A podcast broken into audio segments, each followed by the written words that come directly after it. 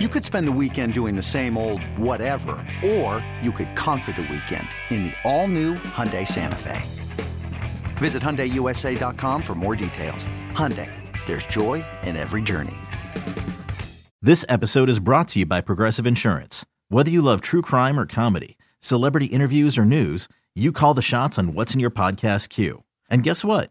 Now you can call them on your auto insurance too, with the Name Your Price tool from Progressive. It works just the way it sounds. You tell Progressive how much you want to pay for car insurance, and they'll show you coverage options that fit your budget. Get your quote today at Progressive dot com to join the over twenty-eight million drivers who trust Progressive. Progressive Casualty Insurance Company and Affiliates. Price and coverage match limited by state law. Knowing how to speak and understand a new language can be an invaluable tool when traveling, meeting new friends, or just even to master a new skill. But it's not always simple when you're bogged down by textbooks and structure classes. That's why so many people trust Rosetta Stone. Rosetta Stone is the most trusted language learning program, available on desktop or as an app. It truly immerses you in the language you want to learn, like Spanish, French, Italian, Chinese, and more. You won't just be studying English translations. The Rosetta Stone intuitive process helps you pick up a language naturally, first with words, then phrases, then sentences. Don't put off learning that language. There's no better time than right now to get started. For a very limited time, listeners can get Rosetta Stone's lifetime membership for fifty percent off. Visit rosettastone dot com slash R S ten. That's fifty percent off unlimited access to twenty-five language courses for the rest of your life. Redeem your fifty percent off at rosettastone dot com slash R S ten today. It's real simple. You know, if you take a person's legs away, they can't run. Go down, baby. Yes, sir. Bears fans, this is Take the North with your hosts, David Haw and Dan Weederer. We're going to take the North and never give it back. Welcome to the Take the North podcast. I'm David Haw from six seventy The Score, Dan Weederer from the Chicago Tribune. Here on the Take the North podcast, where you can find on your free Odyssey app, or you can watch us on six seventy The Score's YouTube page. Dan, you're back from Tampa. Uh, I hope that your trip went smoother than the Bears did. I hope you had no travel snags and everything is is fine. But then you went out to Halas Hall, and uh, boy, this was one of those days at Halas Hall. I wondered, last week you thought it was uneven and a little bit odd. I know it's probably too early to get a gauge, but how would you describe being back there today after the twenty-seven to seventeen loss? Yeah, I don't know yet. We had a chance uh, on Monday afternoon to talk to Matt Eberflus as well as Darnell Mooney and Jack Sanborn. I think there's still a lot in that building that they're not sure what it is or what the fixes are. And I think there's a lot of searching going on right now, to put it bluntly. I feel like you and I at some point uh, need to have a conversation here that celebrates a win. And it's like the the inspection of a, a new home before you close on it. And it's like, ah, oh, everything looks great, as opposed to kind of the weekly debris analysis that, that I feel like we're stuck in week after week after week. I think when this drops on Tuesday morning, it will be three hundred thirty days since wow. the Bears' last victory, October twenty-fourth, twenty twenty-two, twelve straight losses in this season, two straight double-digit defeats in two straight winnable games, and Matt Eberflus just trying to remain steadfast, I think is the word that he used when asked about morale. And it's a big challenge for Matt Eberflus and the coaching staff.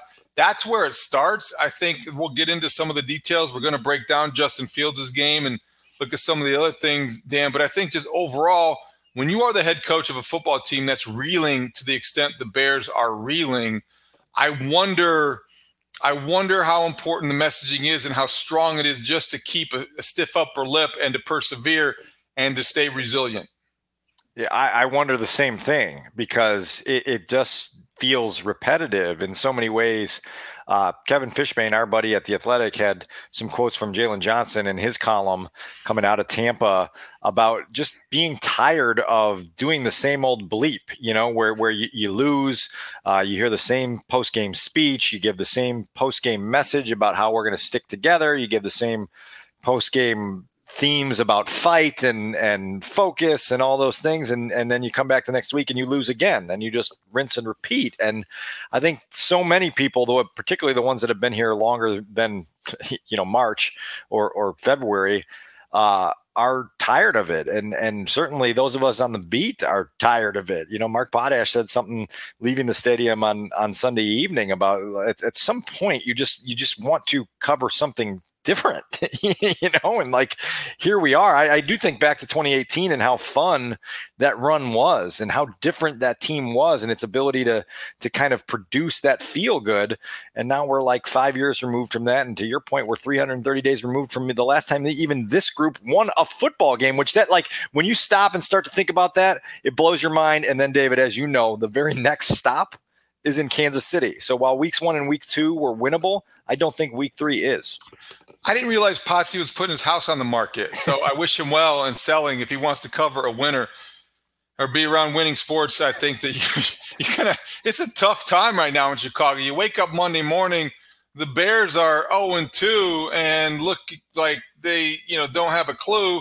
The Cubs get swept by the Diamondbacks. The White Sox are irrelevant. The Bulls are, you know, not back yet. Connor Bedard gets a hat trick in a prospects camp, and everybody wants to do cartwheels because that's the only good news, but we digress. Okay, so there's so much about the quarterback, and there's so much about Justin Fields that ties into the little picture and the short term and the long term big picture. Let's just start and get right into our Q B one segment. I think we just bypassed the opening drive too, but we, we get the gist. Everyone can follow along. Dan, I, I think that before we get into some of the categories, I wrote this and, and you wrote something similar, and I think it's the biggest takeaway as it pertains to Justin Fields. My sense was that, in you know, the Bears, the way I put it, might have lost more than just a football game on Sunday. I, I feel like there's Uh, if this was happening gradually on, on Sunday, it seemed to be maybe more suddenly or more obviously. But the loss of hope in Justin Fields, I think you lost a lot of people that might have believed in him up until a certain point. And, and I referenced that two minutes, twenty-four seconds left in the game. The, a field goal ties it, a, a touchdown wins it. They're at the seven-yard line. And I just don't know how many people out there expected the Bears to do anything except for what they did, which is he threw a pick six, and they they you, you weren't like anticipating good things. There's such a you talk about a culture. The expectation is the Bears are going to find a way to lose this game if there is a way to lose this game, and I think it starts with the quarterback. Yeah, I mean, Herb Howard and I talked about it on the postgame pod, David, that you were just trying to figure out how it was going to go haywire. Was it going to be a turnover on downs? Was it going to be a actual turnover? Was it going to be uh, a catastrophic turnover that resulted in the Buccaneers in the end zone, which it turned out to be on the first play, nonetheless? And I know we'll get into that whole uh, fatal screenplay in a few minutes here, but let's say that they that they complete that and get six or seven yards on it, and they get out to the eleven. twelve yard line, whatever it is. Do you really think they're going the next eighty-eight yards um, with what they had shown through the first three quarters, plus the four quarters in week one, plus all of the, the, the, the, the moments down the stretch of the ten game losing string a year ago to believe that they were going to get it done in crunch time? You don't. And, and, and it's because the track record of failure is long and growing longer. And, and that is disheartening. It's dispiriting. That feeling follows you into the huddle when you get the ball back with two twenty-four to go in a game that you still can win despite playing poorly for most of the afternoon and being basically beaten in every phase of the game. It was a miracle that they had the ball in their hands with a chance to go tie the game or win it. And yet, to your point, there was almost no one in the stadium, in the city of Chicago, in the audience that felt like, okay, this is where this is where it all shifts. This is where it all gets done. That's as problematic as anything. Uh, and it's a testament to just how pronounced the struggles have been. So I, I think that when you look at the defining moment as we get to our first category, it's hard to get past that one in terms of the, the screen pass. And well, it just was so reminiscent. Maybe it's a, a, the, the curse of number seven. Isn't Quay Walker number seven with the Packers? He might be. Shaq Barrett is number seven. I, I don't know what it is. Maybe the, the they should uh, look into that. But the – me, the defining moment was when you have a chance to make a play, and not it's not all on Justin Fields, but boy, it's hard to get past that first or that last pass, the, the pick six, the second straight week to get a pick six as being any more defining than that, because that that gave uh, deprived the Bears a chance of winning the game. It deprived Justin Fields a chance of winning over some uh, some people who might have been skeptics about whether or not he could lead a drive. And I know that there are more that goes into it than just the quarterback, but if you're talking about Q B one, there's not a play that's any more indelible about that outcome and that outing on Sunday than that one.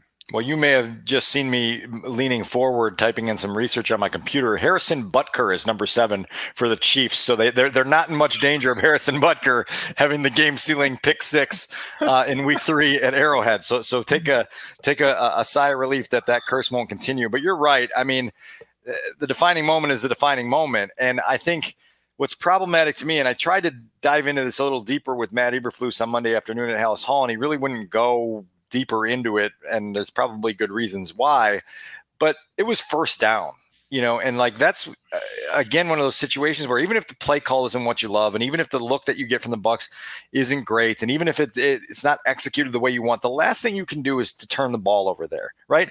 At worst, just dirt it, get rid of it, put it in the seats, put it at the feet of a, a, a lineman with your running back nearby, whatever it takes to just get on to second down and then maybe call something different, get yourself some room. The other part of this, David, is that they actually hit a screen for nine yards on the previous snap.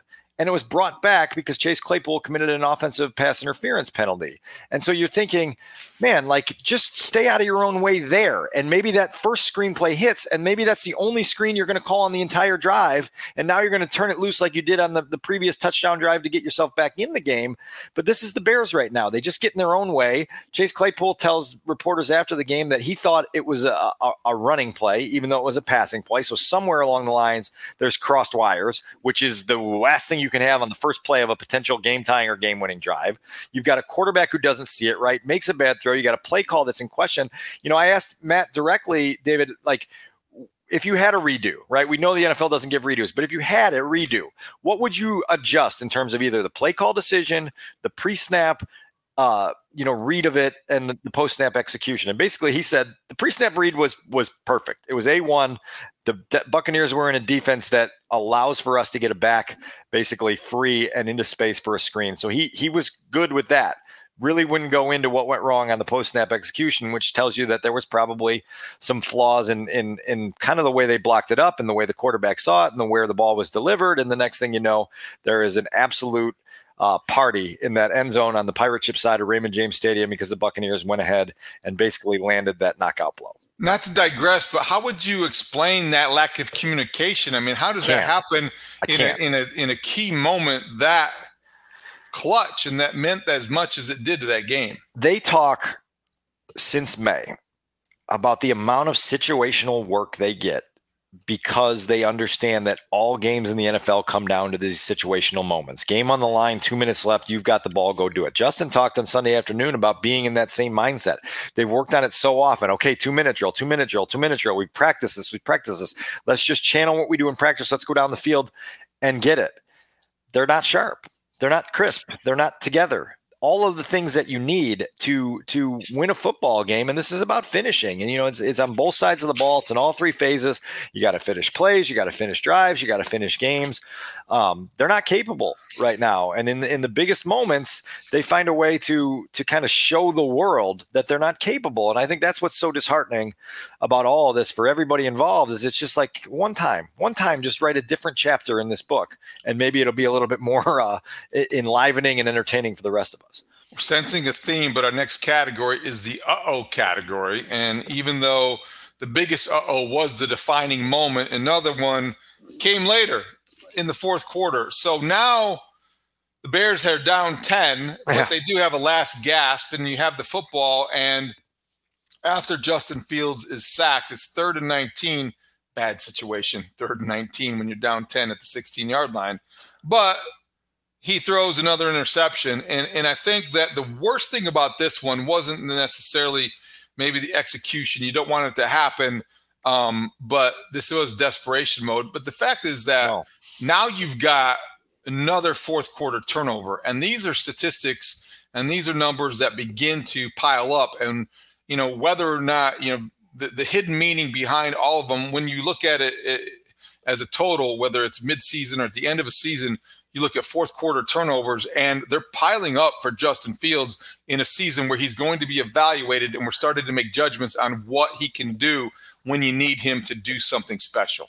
When we talked about setting uh, statistical bars for Justin a couple weeks ago before the season started for this season, one of the things we talked about was playing better in the fourth quarter. He had an abysmal fourth quarter passer rating in two thousand twenty-two, and we wanted to, that to go up. We wanted the turnovers to come down, and it's doing just the opposite through two games. David, his passer rating in the fourth quarter through these first two games, winnable games, as you mentioned at the outset, is forty-three point eight. His interception rate is ten point three percent. on fourth quarter passes. This is trending in the wrong direction. It can't continue. They have to figure out a way to get there. Chase Claypool's got to catch that that pass. You know, look, like I get it. The game is probably over. You're down ten. That's still a drive to get yourself right. There's still enough time on the clock to go down, get points, right? Get points and then figure out if Cairo Santos has got a magic uh, onside kick in his bag. You know, just just do it. The Buccaneers are celebrating. They've, they've taken their foot off the gas. They realize the last thing uh, that they can do to uh, To, to lose the game is give up a big play. So so you're going to have completions available for you. And then again, you throw another interception, and this is the way it all lands. I'll, I'll say this also. Uh, go ahead. I think you're right. I mean, I, I don't want to unfairly uh, blame Justin Fields for this pick when, when Claypool's effort could have right. been better. Uh, I just think that w- the point in, in – maybe identifying this as a problem is that you, you know how it goes. You know, in three weeks when we're looking at a category that says Justin Fields fourth quarter turnovers, we're not going to be able to tell the story of every pick. Right. And every every story has every pick has a story. But in the in the end, the quarterback pays because it's like a it's like a bloop single. It's a line drive in the box score.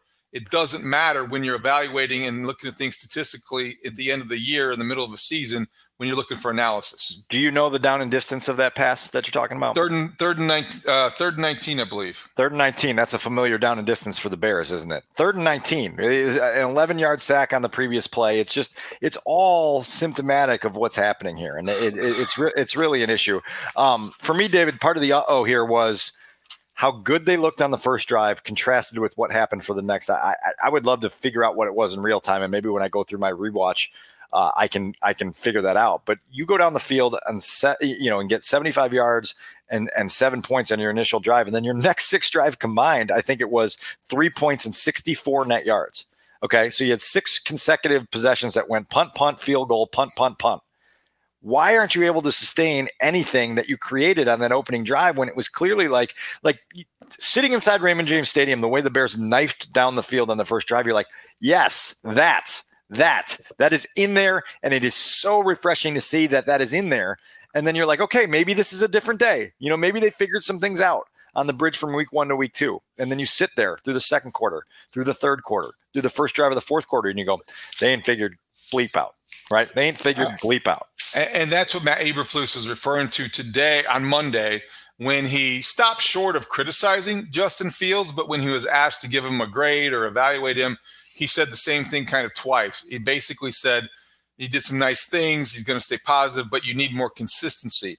And that's what you're talking about. If they had consistently executed the offense the way they did in the opening drive, we wouldn't be sitting here talking about the loss number two. We'd be sitting here talking about how they rallied to win on the road, and then now they're going to Kansas City with a tough challenge. But that's not the narrative because they're not capable of the consistency that their head coach talked about on Monday. Hold on, let me get my record player out and put this broken record on there. Yeah, the, exactly. Bears have, the Bears have not scored more than twenty points in a game since week eleven of last season. Oh, I say God. It to you every week, and it keeps happening, right? Broken record, boom, it, it, it's it's reliable, this broken record, the way it keeps repeating and skipping and doing the same things. Here we are, and now again, now we're going to Kansas City. You know, the other uh-oh is kind of like the secondary uh, category here, but he was sacked six times, and I think at least on half of those conservatively, you could say he held on to the ball too long. The biggest uh-oh about Justin Fields at this stage of his development is, uh-oh, there he goes again, holding on to the ball too long. It's not necessarily even his accuracy, which I think it can be an issue. It's not even that he's missing the layups or making them look like three-pointers, which can be an issue. I think that the biggest problem is the clock in his head seems to be broken, and he's not able to unload the ball when he needs to, so he's taking more sacks than this offense can afford. Yeah.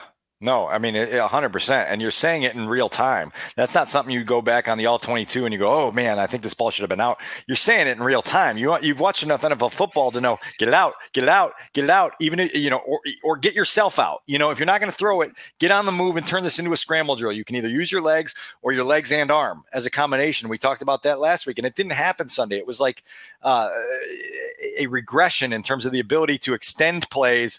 It was just like, oh, it's not there. Oh my God, now I'm frozen. And now I've got four Buccaneers defensive linemen on top of me. Jonathan Jones, who, who works for C B S, he came through uh, in the summer and he was at a mini camp practice at Halas Hall. I go back to my days in, in uh, North Carolina knowing Jonathan, and he was standing about ten feet away from me on a particularly rough day for the offense. And he's watching a, a, a seven on seven period. And you could hear him like literally standing around himself going, throw it. Throw it, throw it. And then he walks down by me with wide eyes and he goes, does it look like this a lot? And I said, yeah, man, it it, it does. And he was just stunned at, like, you know, the, the, the first glimpse of that, of being like, my God, like this, the, the clock is not there. Like the ball's got to be out. It's got to go. And that just kind of tells you, like, this is, this is what's happening right now. Is there a fix for it? Hopefully. If there's not, you know, we're we're going to go from, you know, the cries for Tyson Bagent to the cries for, ha, ha, ha, you know, I mean, like, are you ready for November and December to be crash for Caleb?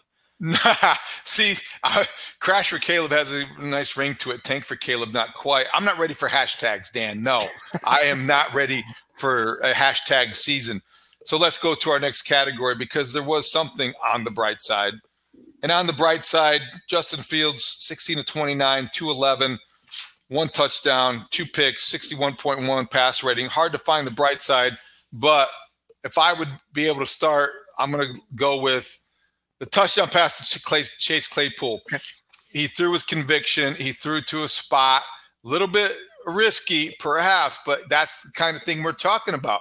You can't be that risk averse and expect to have success.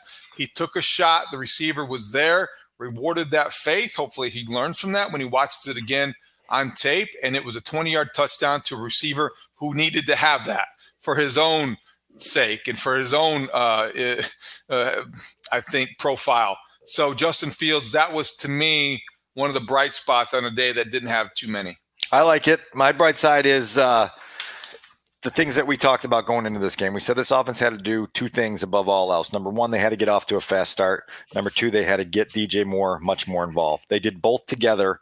Uh, early and often, and, and Justin hits D J Moore on the first pass of the game for thirty-three yards. It's a play that if you go back and watch it, it's just boom, rip it, ball in your best playmaker's hands. He's out the gates. He gets thirty-three. Later on that drive, they convert third down, David, with a, a just a, a beautiful collective. It's one of those where, where, you know, you hear coaches all the time, oh, we need to be in sync, all eleven at once. Well, you get a blitz and you get a, a, a running back in Khalil Herbert to pick it up and give you the time, and you get D J Moore on what Justin Fields said was a choice route, making the decision against the leverage of the defensive back that he felt was right. Justin seeing it the same way, ripping it out there. It's another big gain for thirty plus. Down the sideline you go. And a few minutes later, you're in the end zone celebrating a touchdown. And again, it's like, okay, this is in here. This is why you gave away the number one pick. You got a bunch of future assets, but you also wanted a player that could help you now. D J Moore helped you right away on Sunday. His total numbers for the day, seven targets, six catches, one hundred four yards, average of seventeen point three yards per catch. You will take that every single week if you're the Chicago Bears, and they better start to, to, to do that and continue feeding him in a way that gets this offense going. That's a good one.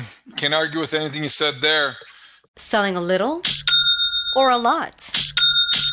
Shopify helps you do your thing, however you cha-ching. Shopify is the global commerce platform that helps you sell at every stage of your business. From the launch your online shop stage, to the first real-life store stage, all the way to the did we just hit a million orders stage. Shopify is here to help you grow, whether you're selling scented soap or offering outdoor outfits. Shopify helps you sell everywhere, from their all-in-one e-commerce platform to their in-person P O S system. Wherever and whatever you're selling, Shopify has got you you covered. Shopify helps you turn browsers into buyers with the internet's best converting checkout. fifteen percent better on average compared to other leading commerce platforms. And sell more with less effort thanks to Shopify Magic, your A I-powered all-star. Shopify powers ten percent of all e-commerce in the U S. And Shopify is the global force behind Allbirds, Rothy's, and Brooklinen, and millions of other entrepreneurs of every size across one hundred seventy-five countries. Plus, Shopify's award-winning twenty-four seven help is there to support your success every step of the way. Because businesses that grow, grow with Shopify. Sign up for a one dollar per month trial period at shopify.com slash Odyssey Podcast, all lowercase. Go to shopify.com slash Odyssey Podcast now to grow your business, no matter what stage you're in. Shopify.com slash Odyssey Podcast. Hey, Rob Bradford here. I have set out on a mission with my good friends at FanDuel to prove what I have known for some time: baseball isn't boring. Now I have a daily podcast to prove it with some of the most notable people in the baseball world screaming baseball isn't boring from the mountaintops, or at least agreeing to come on our show. Players, managers, G Ms, and yes, even the commissioner of baseball, Rob Manfred. It has been a constant wave of baseball's most powerful voices. So join the revolution. Subscribe and soak in baseball isn't boring. Listen on your Odyssey app or wherever you get your podcast. You'll be glad you did. When you need mealtime inspiration, it's worth shopping Kroger, where you'll find over thirty thousand mouthwatering choices that excite your inner foodie. And no matter what tasty choice you make, you'll enjoy our everyday low prices, plus extra ways to save, like digital coupons worth over six hundred dollars each week. You can also save up to one dollar off per gallon at the pump with fuel points. More savings and more inspiring flavors make shopping Kroger worth it every time. Kroger, fresh for everyone. Fuel restrictions apply. So the final category is the key number, and I think that the key number would be a key stat for me, and it doesn't make maybe uh, – I'll just explain. I think it's – when I was looking at this this morning, trying to sift through uh, the stat sheet in the midst of all those great phone calls we received on the Mully and Haw Show, a lot of people weighing in today. Um, ten for twenty-three would be the statistic or the number for me. And that's what Justin Fields was outside of the one six for six drive. So you take away one drive, and it wasn't even the first one. There were two drives where he was really good. Right. And I think it was everything you wanted him to be, and we, we referenced both of them. But on that ninety-yard drive, when you thought, okay, the Bears are somehow going to find a way to steal this game perhaps, or put themselves in a position to do that, he was six of six. It was a ninety-yard drive. Yeah. But you take that away, and the rest of the game, outside of that drive, he was ten for twenty-three, less than fifty percent, which shows you how inefficient this offense and inconsistent it remains, because that that that just can't – you need to be more steady, and you need to be uh, less of a feast or famine type of approach. And Justin Fields, at the stage of his development, twenty-seven starts in to his N F L career, just isn't that guy yet. Yeah, I'm looking at my notes here because Matt Eberflus said something that that t- today that that I wrote in the margin of my notebook, because he said you see the flashes, you see the improvement, and then he alluded that you don't see the consistency. And that's it, right? Like this is we're, we're there now. We're in season three. We're twenty-seven starts into a career. It, the consistency has to be there, and I think everyone realizes that now. I think Justin understands that it, it, it's it's go time now, right? Like it's go time, and and we can't just sit around and wait. Uh, for eventually, I wrote that in my column at Chicago Tribune dot com, for the Bears at large, eventually doesn't have a, a estimated arrival date. You know, Amazon's not telling us when eventually is going to arrive. And that's very disconcerting, because we've been waiting and waiting and waiting for all the things that are eventually supposed to come. While we're still co- talking about the quarterback, I will uh, open this door only because I had to address it this morning, and it's something that you'll be asked throughout the week. And Uh-oh. You know, the patience level with Justin Fields, and even though we can both agree that it's probably, you know, getting close to expiring with fans, and forget about the media, but I think people are losing their patience waiting for this quarterback to arrive. I wonder, though, how would you describe, or how do you tell people who wonder the same thing about the Bears as a coaching staff, as an administration, maybe even teammates? How different is the outside noise and the people that have expectations for Justin Fields, and maybe their their frustration, versus where the Bears are with their patience level? There aren't realistic alternatives in my view, and I think you would agree. And yet I do understand why people are so frustrated. They would just want something to be different. Well, I'll say that that the outside view and the inside view are probably, the gap between those two things is probably narrowing, right? I think that Ryan Poles sits up in the press box every week and he sees the same things, and he probably is saying in his head, throw it, throw it, throw it, you know, and it's not happening. And, and it gets frustrating. And you, you said something, this might've been a month ago on the podcast, that I, I, I really appreciated. And I filed away in the back of my head, where you said it's an evaluation, it's not an insult. And if you're doing a fair and honest evaluation, like, you have to just be brutally honest with what you see and, and, and how you assess it. I think Ryan's capable of that. I think this coaching staff is capable of that. Now, that doesn't mean that they're, they're, they have this like urge to turn the page, but they do have an urgency to, to say, look, like, all right, it's got to come now. You know, this is unfair that they're going to have to go to Kansas City in week three and probably play a Chase game. Like, I think we're, all reasonable signs point to the fact that the Bears are going to be behind by double figures in this game. The Chiefs are favored by twelve and a half already. And so you're probably going to be playing from behind. And you're probably going to be playing from two or three scores behind. And so this is not the best get well game for this team. But now look, like, you're going to have Denver, you're going to have the Commanders, you're going to have that, uh, you know, flip after the mini bye to try to get things right.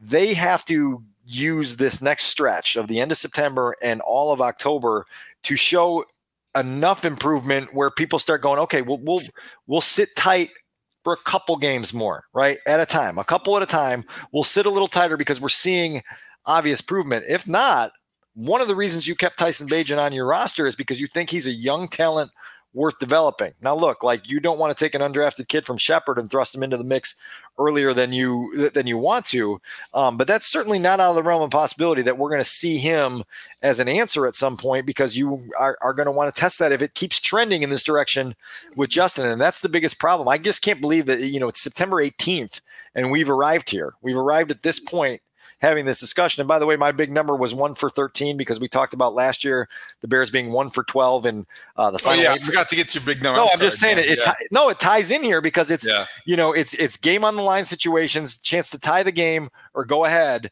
and and you biff it. You know, you biff it again, and that's part of this. Like like Ryan Poles said this, like, in the offseason, you, you go win games, go win games, and so um, you're probably not going to do it here this week, but but beyond that, you better go win something, because if you're oh and five, oh and six, oh and seven, that outside clamor is completely reasonable and it's completely justifiable. Any other quarterback observations before we move on to our next category? No, I think uh, I think we've we, we've hit a bunch of them. All right, let's move on to what we'll call the closer look. A couple personnel things I want to talk to you about, or at least ask you to get your quick impressions and answers about, in terms of what you learned post-game and maybe even today at Halas Hall when you were back there after getting back from Tampa. Let's start with Chase Claypool. Obviously, post-game, he spoke for the first time that he was a source of a lot of speculation, to the point where Jay Glazer on Fox uh, had a pregame report that he apologized uh, to his teammates, to the front office, about his uh, kind of lack of effort and poor play against the Packers. Chase Claypool was targeted more times than any other wide receiver on the Bears, eight times, came through with three catches, had the touchdown we referenced, and was a willing, more willing blocker. What was your overall takeaway from Chase Cl- Chase Claypool's day in Tampa? Yeah, I mean, I think it was a step forward, but it would have been really, really hard to take a step sideways or a step back after what he put on the video in in, in week one. I think when you get down to it, the, the touchdown catch is a nice moment, and it's one of those moments that for Chase individually, it should be uplifting and it should make you feel good after what's been a very frustrating time here as a Chicago Bear. But then you follow up with what we talked about, two critical errors on the last two drives of the uh, of the game, where you have a, a penalty that that backs you up when you don't need to be backed up any further. And then you, you, you don't catch a ball that turns into an interception. You only caught three of your eight targets on the day. Um, you know, I mean, the Bears traded away a pick that became the number thirty-two overall pick in the draft because they believed you were an every week difference maker, and every week difference makers find a way to make a difference where their big plays outnumber probably double their poor plays. And and so like uh, step in the right direction. Sure. Long, long way to go for this to enter any sort of territory where we go, okay, Chase Claypool is fine. Rookie quarterback Tyrique Stevenson had a tough day. I think he's going to have more good days than bad ones, but this is a learning experience. He had the uh, seventy-yard touch or seventy-yard reception from Mike Evans that pushed off, and there was a no call. Kind of did the Michael Jordan and Byron Russell, get away from me, I'm going to star here. Stars are going to get those no calls. He also, to me, even more, I think, alarming or maybe a poorer play in in uh, on tape to watch was the third and fourteen, when he didn't really remember where he was on the field. He didn't get out of his back back pedal quickly enough, and Evans got behind him, and Baker Mayfield put it right, dropped it right in the bucket between Brisker and Stevenson on third and fourteen, which was a key play, a thirty-two-yard touchdown in that game. And I think Tyrique Stevenson's going to have better days. I wonder how he rebounded mentally. Yeah, well, we'll see, you know, and, and again, like we're going to Kansas City, right? Like this is not a, a, a hey, guess what? You're going to get some pain relief this week, and you're going to have, you're going to play the, the M V P of the league, the guy who's got a couple uh, rings on his finger. And so it's not going to get any easier in the short term. Uh, Tyrique Stevenson's doing what Jaquan Brisker and Kyler Gordon had to do a year ago, which is kind of be a week one rookie starter and take some lumps. And they're going to be some high profile lumps at times. And it's going to be um, really rough. But one of the things the Bears were really drawn to in the pre-draft process was just how uh, resilient he is, and how, how, how quickly he can reset, and, and just how much fearlessness he has to attack moments like this. And so this is a big test for him to, to see how quickly he can regroup from it and, and get his mind right. And then obviously get his execution right. He'll be okay. The, the push off, I'll say this, that it looked a lot more egregious on second glance than it did in live action. Um, and so I, I like, I wouldn't have had a problem if they threw the flag. I also didn't have a problem that they didn't throw the flag, because in the moment it just, it just, it didn't, it, it felt like Tyrique Stevenson was trying to work around the body to make a play, and Mike Evans kind of shielded him. I mean, like I said, it, it probably could have and should have been called, but I also didn't think it was like, especially in live action, was like, oh, that was blatant. You got to let it go. The other part of that, David, though, is like you, you played defensive back. Somebody's got to help you out there. You know, that, yeah. that, that that got out of the gates for seventy. You know, that should have been at most like thirty-five, you know, and so somebody's got to jump in and, and give the kid a little bit of help there. No safety help, because he shoot him away like a gnat, and then all of a sudden he was gone. And that was Mike Evans, who had a very, very big day. Okay. one seventy-one one seventy-one, six catches, not bad. He was definitely uh, the best wide receiver on the field. On a day where D J Moore, we should have mentioned this, D J Moore, good day for him, over one hundred yards receiving. I think that's what you're looking for, and I think that they got a taste of it. It may be a glimpse of what he can be. I'd say they needed to go to him even more often than they did. No, and that's why I said that, you know, that this is the, at least you saw it, you know, and again, that's that, that just tells your quarterback, okay, like when you get him the ball, good things are happening. You threw it to him seven times and we got six completions for one hundred four yards. Like keep going in that direction, keep going in that direction. It's it, this is what happens when, when quarterbacks and receivers sync up, you know, you, you develop that. Like Josh Allen knows he can go to Stephon Diggs in big moments. You know, that the, the uh, Mahomes this week knows he can go to Travis Kelce when he, when he needs something. And so Justin's got to have that as an every snap understanding that like when in doubt, go to D J, put it out there more times than right, not, you're going to be right uh, and, and not wrong. Braxton Jones is the left tackle. He has had a tough start to the season, in my opinion. Six penalties in two weeks. That's not a great start to the season. He may be grading out well and doing some things in a positive way, but Dan, the penalties I- interrupt drives, and they're not really something that you want to see become a habit. And six in two weeks seems like they're becoming a habit. Where are the Bears on the development and commitment to Braxton Jones at left tackle? Yeah, I think they're um, necessarily all in at this point. Um, I don't know what your options are.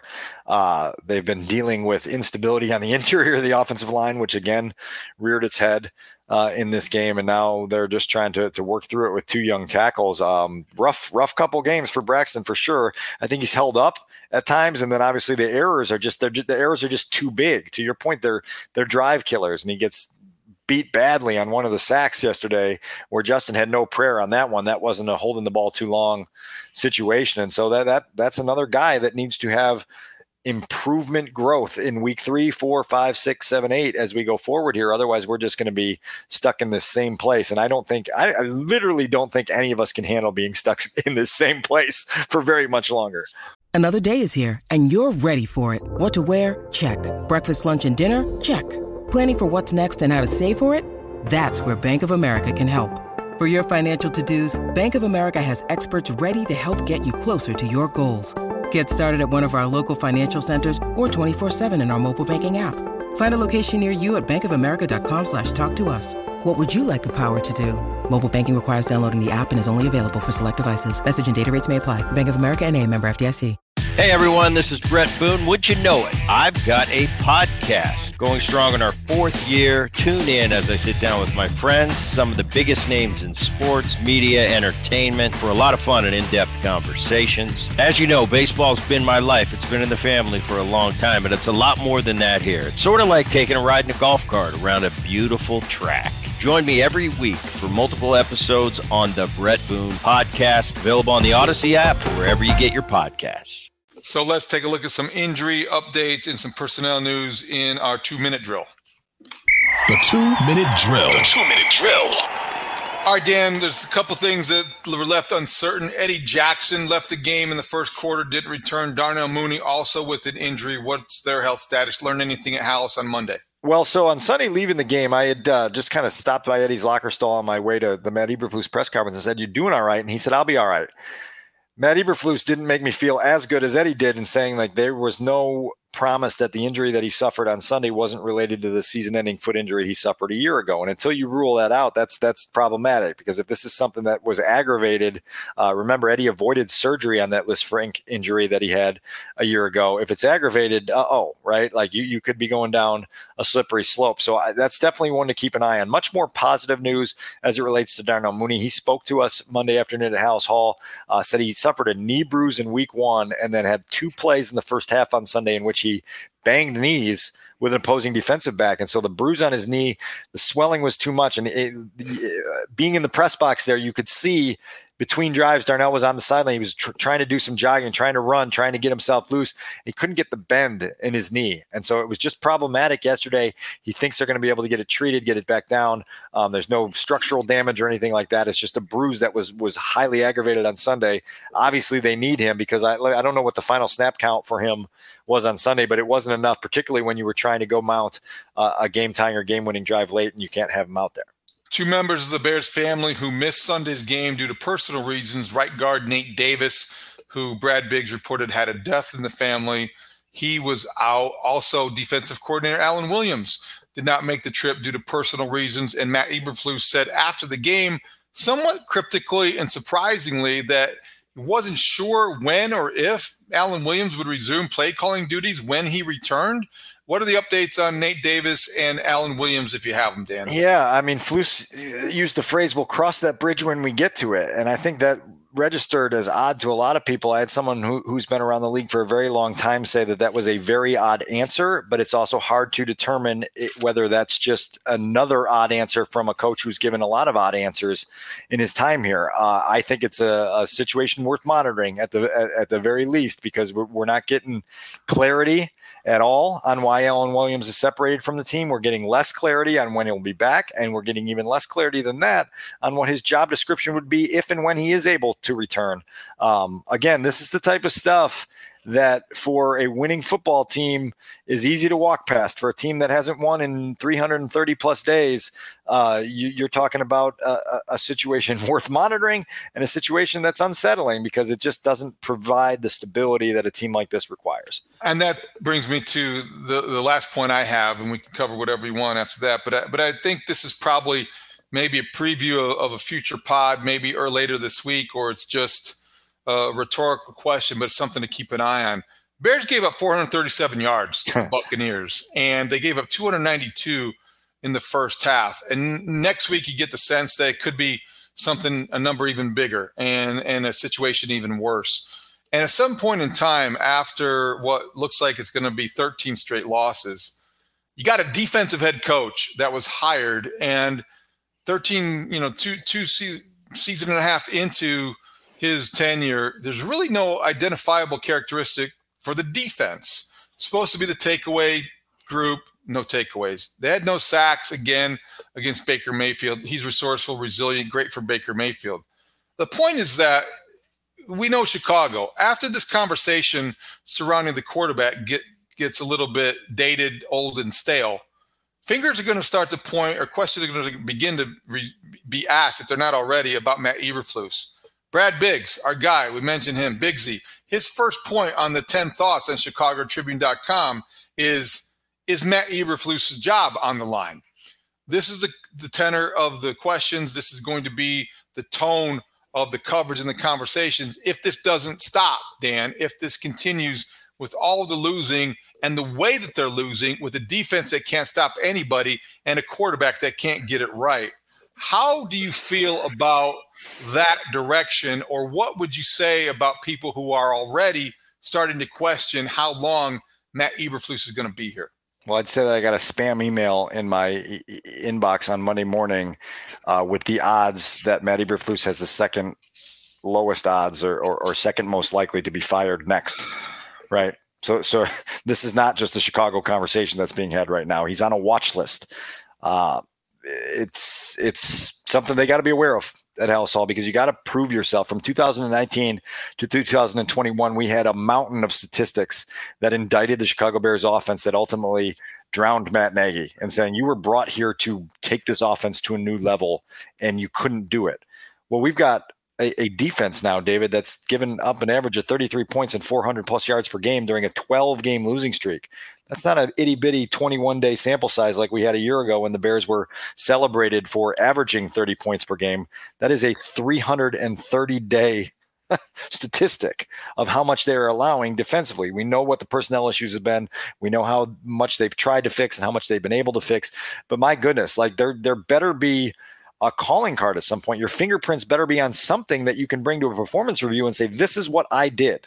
This is what I have done to advance this team toward a championship level. Right now, I think all questions are justifiable in saying, like, I don't, I don't know what that is at this point.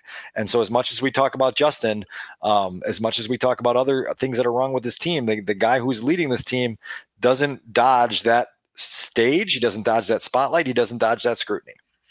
Okay, so September eighteenth, Dan Wiederer starts the Bagent watch and David Haas starts the Eberflus watch. I, I, I know it's it's very, very early in the season. Teams can get turned around at oh and two, but I just don't know that this is the Cincinnati Bengals, who at oh and after going oh and two got deep in the playoffs, and there's no Joe Burrow walking through that door, and this is a different team. They only share uh, a helmet color. At times, you know, the orange is the only thing in common between those two things. So I think that, yeah, any kind of speculation, it is the N F L. We've seen things happen, and it's just one of those, you're just waiting for some sort of identity to emerge. And I do wonder, as we close up here, I do wonder if, you know, last year during the mini bye, Luke Getsy reconfigured the offense to tailor it to Justin Fields' skill set, and we saw what happened.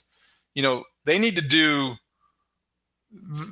they need to take the same approach, in my view, or at least consider taking the approach that they took at the mini bye, because they have a major crisis and they need to do something, because I just don't think trying the same thing over and over again, especially when you have the schedule with the Chiefs up next, is going to do, do you much good. Well, you say something, but it can't be the same thing that they tried a year ago, because it worked for a month. And there was great quotes from Luke Getsy in the deep dive I did on Justin Fields back around combine time about what that unlocked in terms of just the relaxation and the confidence. But the rest of the league adjusted, and the rest of the league has shown you that they're not going to let Justin get on the edge with his legs. They're not going to take their eyes off of him and let him get out of the gates for sixty-five yards and a touchdown. They're going to be okay with him scrambling for seven or eight, and then they're going to make him beat them with passing. And so the Bears have to find a new solution. They need a solution. You're right on that. You can't keep trying the same thing, but it can't be the same thing they did a year ago, because it isn't going to work, because this is a league full of smart coaches and talented players that figured out how to stop that. And if uh, basically make your counter move, you're going to be stuck where you are. I don't disagree with that. And I think this is an ongoing conversation. I don't want to get too, too long here, but I, I think that, you know, you look at the Vikings and their challenge is to find ways to get Justin Jefferson open consistently, because why? He's the best receiver in football. You look at the Titans, and over Derrick Henry's career, they've had to find ways to utilize him in the best way possible, because he's the toughest guy to bring down in the National Football League. You have special talents, and you find ways to make sure that they're utilized without being wasted, and you find ways to schematically create opportunities that you can take advantage of. And I, I don't think you're splitting the atom here. I, I, and I don't think you're reinventing the wheel. You have to empower Justin Fields to use what makes him, the skills that make him special, that make him unique. And I don't know how you do that that is different than last year when the league caught up to you. But you're right. You've got to try, because it's incumbent upon you to figure out a way to maximize the roster, the talent you have on your roster, because you're not dealing with Justin Herbert or Joe Burrow. You've got Justin Fields, who is a very unique quarterback. So find a way to make him make those special skills matter. You know what the most special ones do, and what Justin did when he was at his most special, is they make plays that are off script. And I don't think there were many at all, if any, on Sunday in Good Tampa. Point.